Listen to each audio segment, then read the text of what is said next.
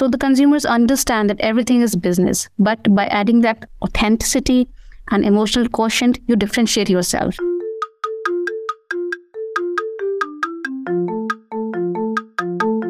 Hi, before we get to this week's podcast, I'd like to tell you that Automated Creative are releasing a book called How to Make It in Marketing, Volume 1. It is a collection of the best marketing career advice we've had from over 200 episodes of the Shiny New Object podcast. You'll hear from some of the biggest, brightest, and best names in the industry showing you, telling you how to grow your career. You can reserve yourself a copy at this URL. So get your pens out. It's bit.ly, so bit.ly/Make It in Marketing. So that's bit.ly/Make It in Marketing. But the Make It in Marketing bit is in capital letters. So bit.ly/, and the rest is Make It in Marketing, uppercase. I think you should get your heads around that and enjoy. It's a great read.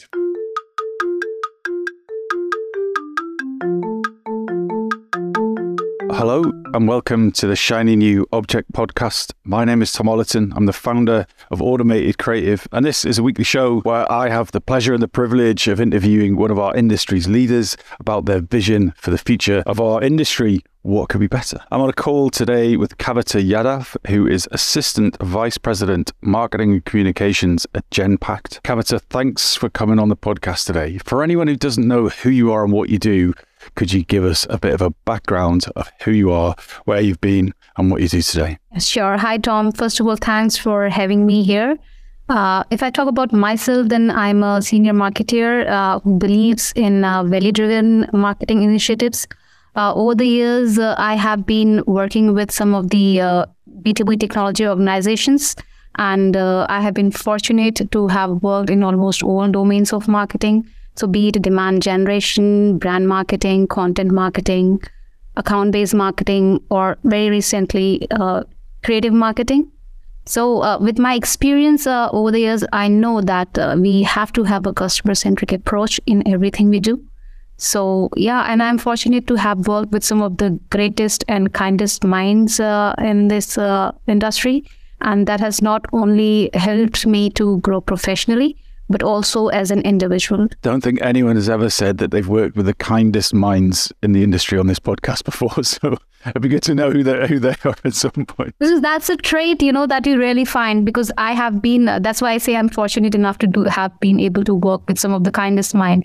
And if you ask me the current team that I work with, so my colleagues, I think he's the kindest person that I have met ever. And in fact, I have become more kind just by being interacting with him. So that's why I say that it's really fortunate to have people in your lives, who can have the impact on you in a positive way. And Kavita, what I would like to know is, how do you deal with overwhelm when things get too much? Because you've done a really broad range of roles. There's a really impressive list of different areas you've worked in within marketing. So at some point, I'm sure it's all been just too much. How did you get yourself out of that mindset? Yeah, I think one simple thing that I do is that I take a break.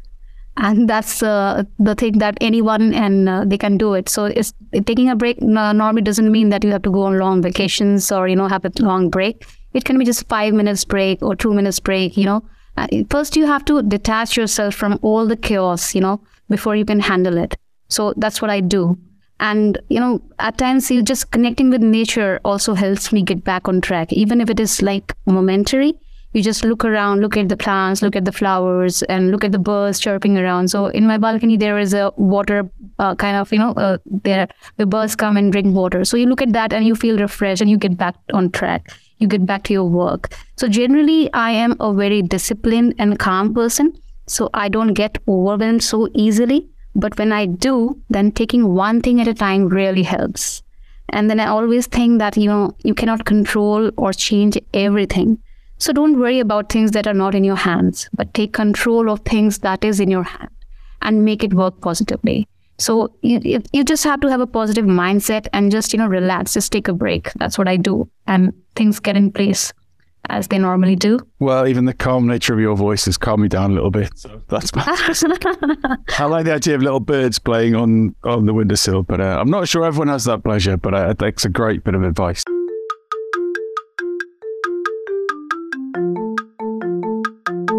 Moving from mindset to an actual marketing tip, what is that bit of advice that you find yourself sharing most often that's really resonated and helped move your career forward? Yeah, so see, marketing is such an interesting discipline where you get a lot of agility.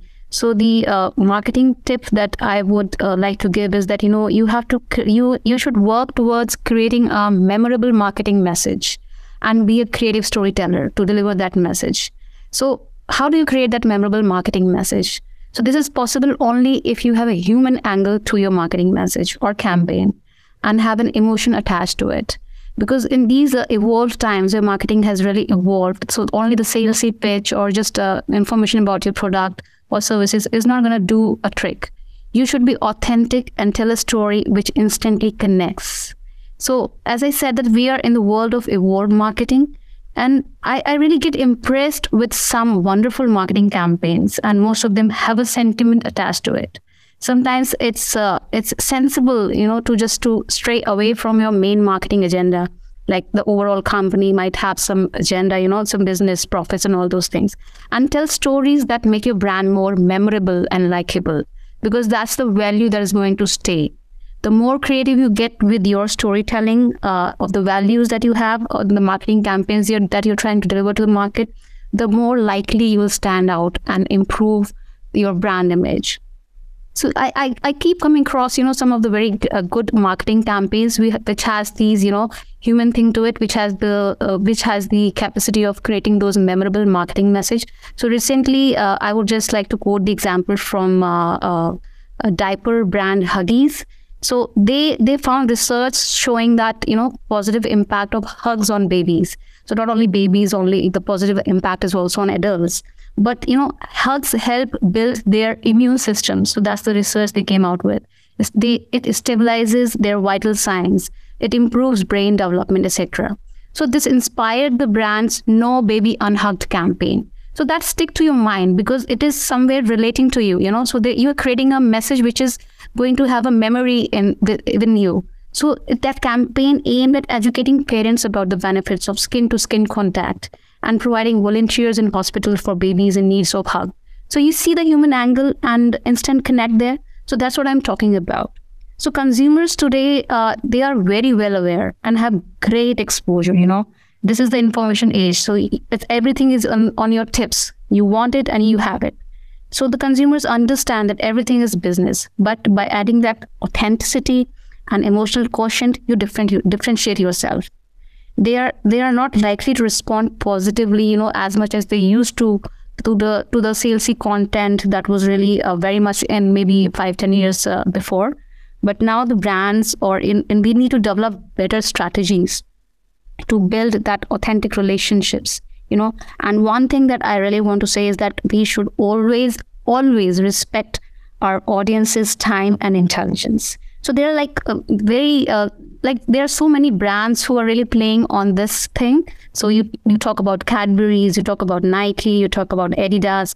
So you name it, and you know, brands are really now understanding these things. So I think the human angle or the memorable message that you can create, so that would be my marketing tip. And I really try to take that even in everything I do so that there is some kind of connection and warmth attached to whatever you do. Can you give me an example of that memorable marketing message and human angle approach in B2B? Yeah, so recently, you know, so in Genpact, so we have been really experimenting and doing a lot of campaigns with this warmth and human touch. So I do remember one message, you know, so the calm, so there's a, like in insurance and those things that we are providing the services.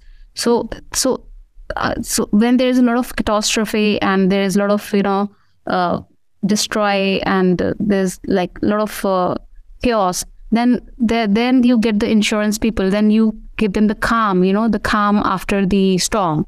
So the whole message itself, the calm after the storm. So it gives you some kind of warmth. Yes, there would be some support.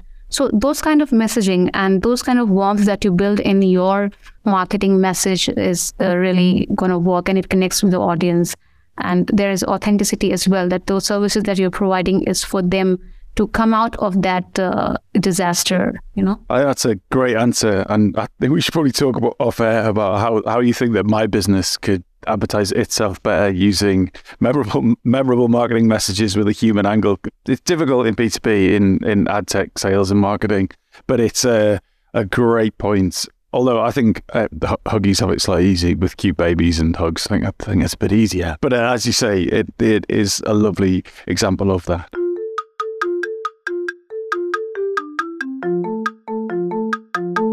This episode of the Shiny New Object Podcast is brought to you in partnership with MadFest. Whether it's live in London or streamed online to the global marketing community, you can always expect a distinctive and daring blend of fast-paced content, startup innovation pitches, and unconventional entertainment from MadFest events. You'll find me causing trouble on stage, recording live versions of this podcast, and sharing a beer with the nicest and most influential people in marketing. Check it out at www.madfestlondon.com.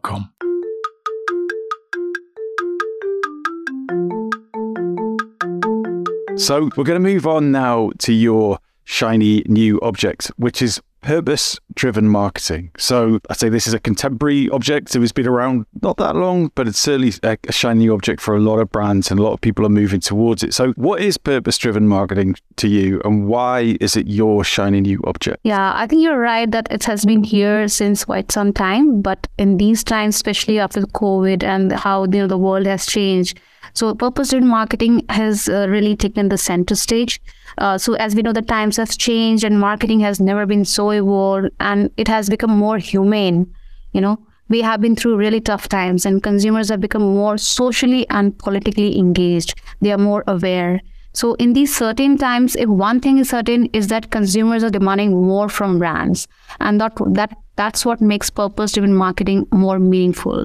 So they want them to speak up on social and cultural issues, and they want to know what the brands stand for. So with this focus on sustainability and company ethics, so it all has taken a center stage, and it has value in it. So it's also a great opportunity for brands to build loyalty, and it also is an opportunity to differentiate themselves with authenticity and purpose. So obviously you cannot fake it, right? So the audience is very smart. So marketing is not anymore just about product selling and giving information about your services, as I mentioned before as well. It needs to have an overarching purpose. It needs to have a human connect. For example, I recently saw this marketing campaign by Vivo. It's a mobile brand, if you know. So they have this switch off campaign, where a wife sends an email to her husband informing him about her ill health in email, in spite of the fact that he was physically present with her. So smartphones have no doubt made our lives easier, and we cannot imagine our daily routine without it. It is great innovation, but its excessive use is weakening human relationships. And many times, so they are also drifting us away from our loved ones. But this campaign, so this purpose-driven marketing is playing here, right? So this campaign focuses on this critical topic. And in spite of a smartphone, which has to be used more and more, it urges people to take some time off and switch off their phones and switch on their relationships. So it is an example of more considerate marketing and has a purpose. So that's what I'm trying to say. So purpose-driven marketing is something which is really going to pull the audiences, So if you see the companies and organizations, they're talking about mental well-being. They're talking about carbon footprints, LGBTQ+, and whatnot. So everything has to have some purpose. So whatever marketing campaigns, if I specifically talk about marketing, so it has to come down from the, the overall purpose or the overall thing that your company stands for. So one of the benefits of purpose-driven marketing is that it allows a brand to express its values. And when your audience connects with that value, or when consumers or your target audience relates to those values, it's a genuine pull. So it has to be authentic. So that's the main thing. You cannot just be there and be in the trend that, yes, we have this value, and you're really not practicing it. Because with the rise of social media So, and there's a lot of network things that are there. So brands can be, they can be held accountable. And it's very easy, so you must have seen so many things also, because it is increasingly vigilant and demanding marketplace. So you have to be very genuine. So purpose-driven marketing, as so we also call it cause marketing. So one of the strengths of the marketing as a discipline is that it's very response to the nature, it responds to the market conditions very quickly. And purpose-driven marketing is a strong example of this. So whatever is in trend, so companies may pick it up. But if you're just picking it up without any foundation, without being to it since long, so it's not going to work. So it's a long thing. It's not just a momentary thing. So it is something which has to be inbuilt. So it is designed to showcase a brand's commitments to higher order impact, which is purpose-driven marketing promises more to its stakeholders and to the wider society than simply just by the quality products and services, which is obviously there. So, there are good products in the marketing, good services in the marketing. But what is going to differentiate is the value that you're providing. So that's what I say. So beyond giving back and creating common good, this approach can enable profitable growth for companies by increasing brand appeal and customer loyalty.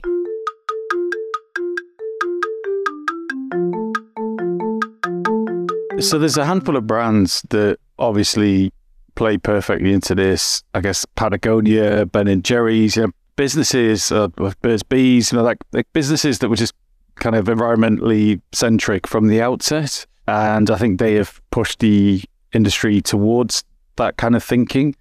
But most businesses, really, their authenticity or their core was to make someone lots of money somewhere at some time, right? That's why they were set up. I mean, yes, sure, you got passionate people, but if you're outside of a lifestyle business or a kitchen sink business, someone wants to get rich, right? That's why they did it. Pretty much, I would have thought for the majority of products, it was someone's entrepreneurial vision to go and do this. Then it scaled. That person may have left the business, maybe not. But generally speaking, you will have custodians of that brand. And then they have to try and find a way to have a cause, have a purpose. But how can that possibly be authentic if it wasn't there in the first place? Yeah, so that's what I'm saying, so the businesses are there to make profits. So no doubt, everybody knows that if you have set up a business, then it does mean that you are going to earn profits. Otherwise, the business will be just, it will not be there if there's no profits, because they have to have people, their jobs, their salaries, everything. What I'm saying that you, after a certain level, when you're a brand, when you're an esteemed brand in the market, and then you also have a responsibility towards the society. For example, Adidas, is a fashion brand. So it is also known to be one of the, purpose-driven marketing leader, and it is a company. So I know that, for example, they have the sustainability and fashion, they really don't go well together, because fashion is at times, at the cost of so many natural things. But Adidas has committed two steps to it. For example, I was reading somewhere that from 2024, so only recycled plastic will be used by Adidas, and by 2050, all production will be climate neutral. So these kind of steps, which they are they are following it. So they are also doing it. They are not just preaching it. So it's not only for the marketing campaigns that they are placing out the values, that they have those values, they are standing for it, but they have to practice it, starting from the top, from the leadership and the way they deal, the way they do businesses. Like if you're talking about the carbon footprint, then you are talking about it, but then in your marketing initiatives, you're not really considering about that. So those kind of informed decisions and being judicious about what you are doing, minding your steps and, being really considerate in everything. So that is going to change the game. So how do you do it?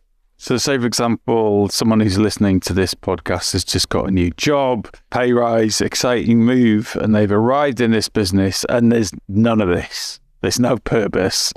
There's no reason for this brand existing other than to sell its product. But this person wants to make that difference, wants to make that change. How do you start? Well, it's very easy. The first thing is that if you really want to make a difference, you can, Start by switching off the extra lights that might be just, be on in your house. Or maybe start using less of water. Don't do a lot of... Sorry, let me clarify the question. I mean, at that brand. So they've got the new job at the brand. How do they get that brand to become a purpose-driven brand if there's no activity in that area at this time? Okay, you mean to say So I really didn't get the question. So brands are there and they want to become purpose-driven, but they don't have the opportunity or what? I was imagining someone who's just started a job at a brand and they've arrived at the brand, brilliant opportunity, but that brand is not focused on any purpose. So how do you get a brand who has no purpose to having a purpose? What are the steps that someone could take? Yeah, so obviously, once the brand comes to a level where there is a, saturation, like, yes, you are doing what you have been doing and you have been making profits. So you have to go to the next level. And so how do you go to the next level? So you have to differentiate yourself. So that is the point where you have to understand that is the value. So the market that we are now in, that is seeing the value-driven marketing campaigns and value-driven brands, So people are more loyal and more attracted to the companies and brands which have some values. So that company will have to understand, otherwise they'll be left behind. So they will only be a product and services company, and they can be just lost in the next 10 years because you have to understand that if you don't follow the things that is going to keep you alive, then you may just become redundant, So it's not just services, because there would be a lot of people would be offering the same services and same goods in it. So unless and until you really have some great innovation, which nobody's going to do it. So the companies will have to understand. So if you join a company and you are in touch with the leadership, so you can just start the conversation, like, what is the value that you're providing to the society? Because after making some profits and after being able to survive, from all those hardships, so what is the next step? What is the next thing that we're going to do? What is the evolution that we're going to make? So those kind of questions, the right questions, if you think over them and, try to answer those things, then obviously you will realize, the team will realize, the company will realize that, having a purpose for the company, and you will have to think, so for the local area, what is that thing that you can really support and genuinely support? Not just for the sake of, being a value-driven company. It's okay if you don't want to support anything. So you can just be, providing the best of services, goods and good experiences. But then it should be clear that you don't want to focus on the value-driven or purpose-driven kind of approach. I really like that last question to ask the CEO. What is the value that this business is providing to society? It's as simple as that. And what a brilliant question to start that conversation, but also to finish this podcast.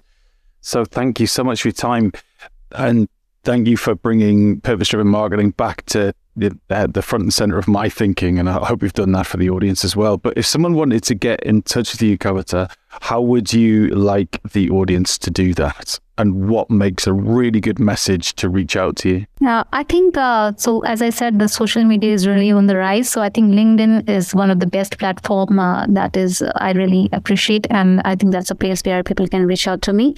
And I would really like people to be very straightforward and, just be direct. So that's something that really makes sense to me. Fantastic. Thanks so much for your time. Thank you so much, Tom.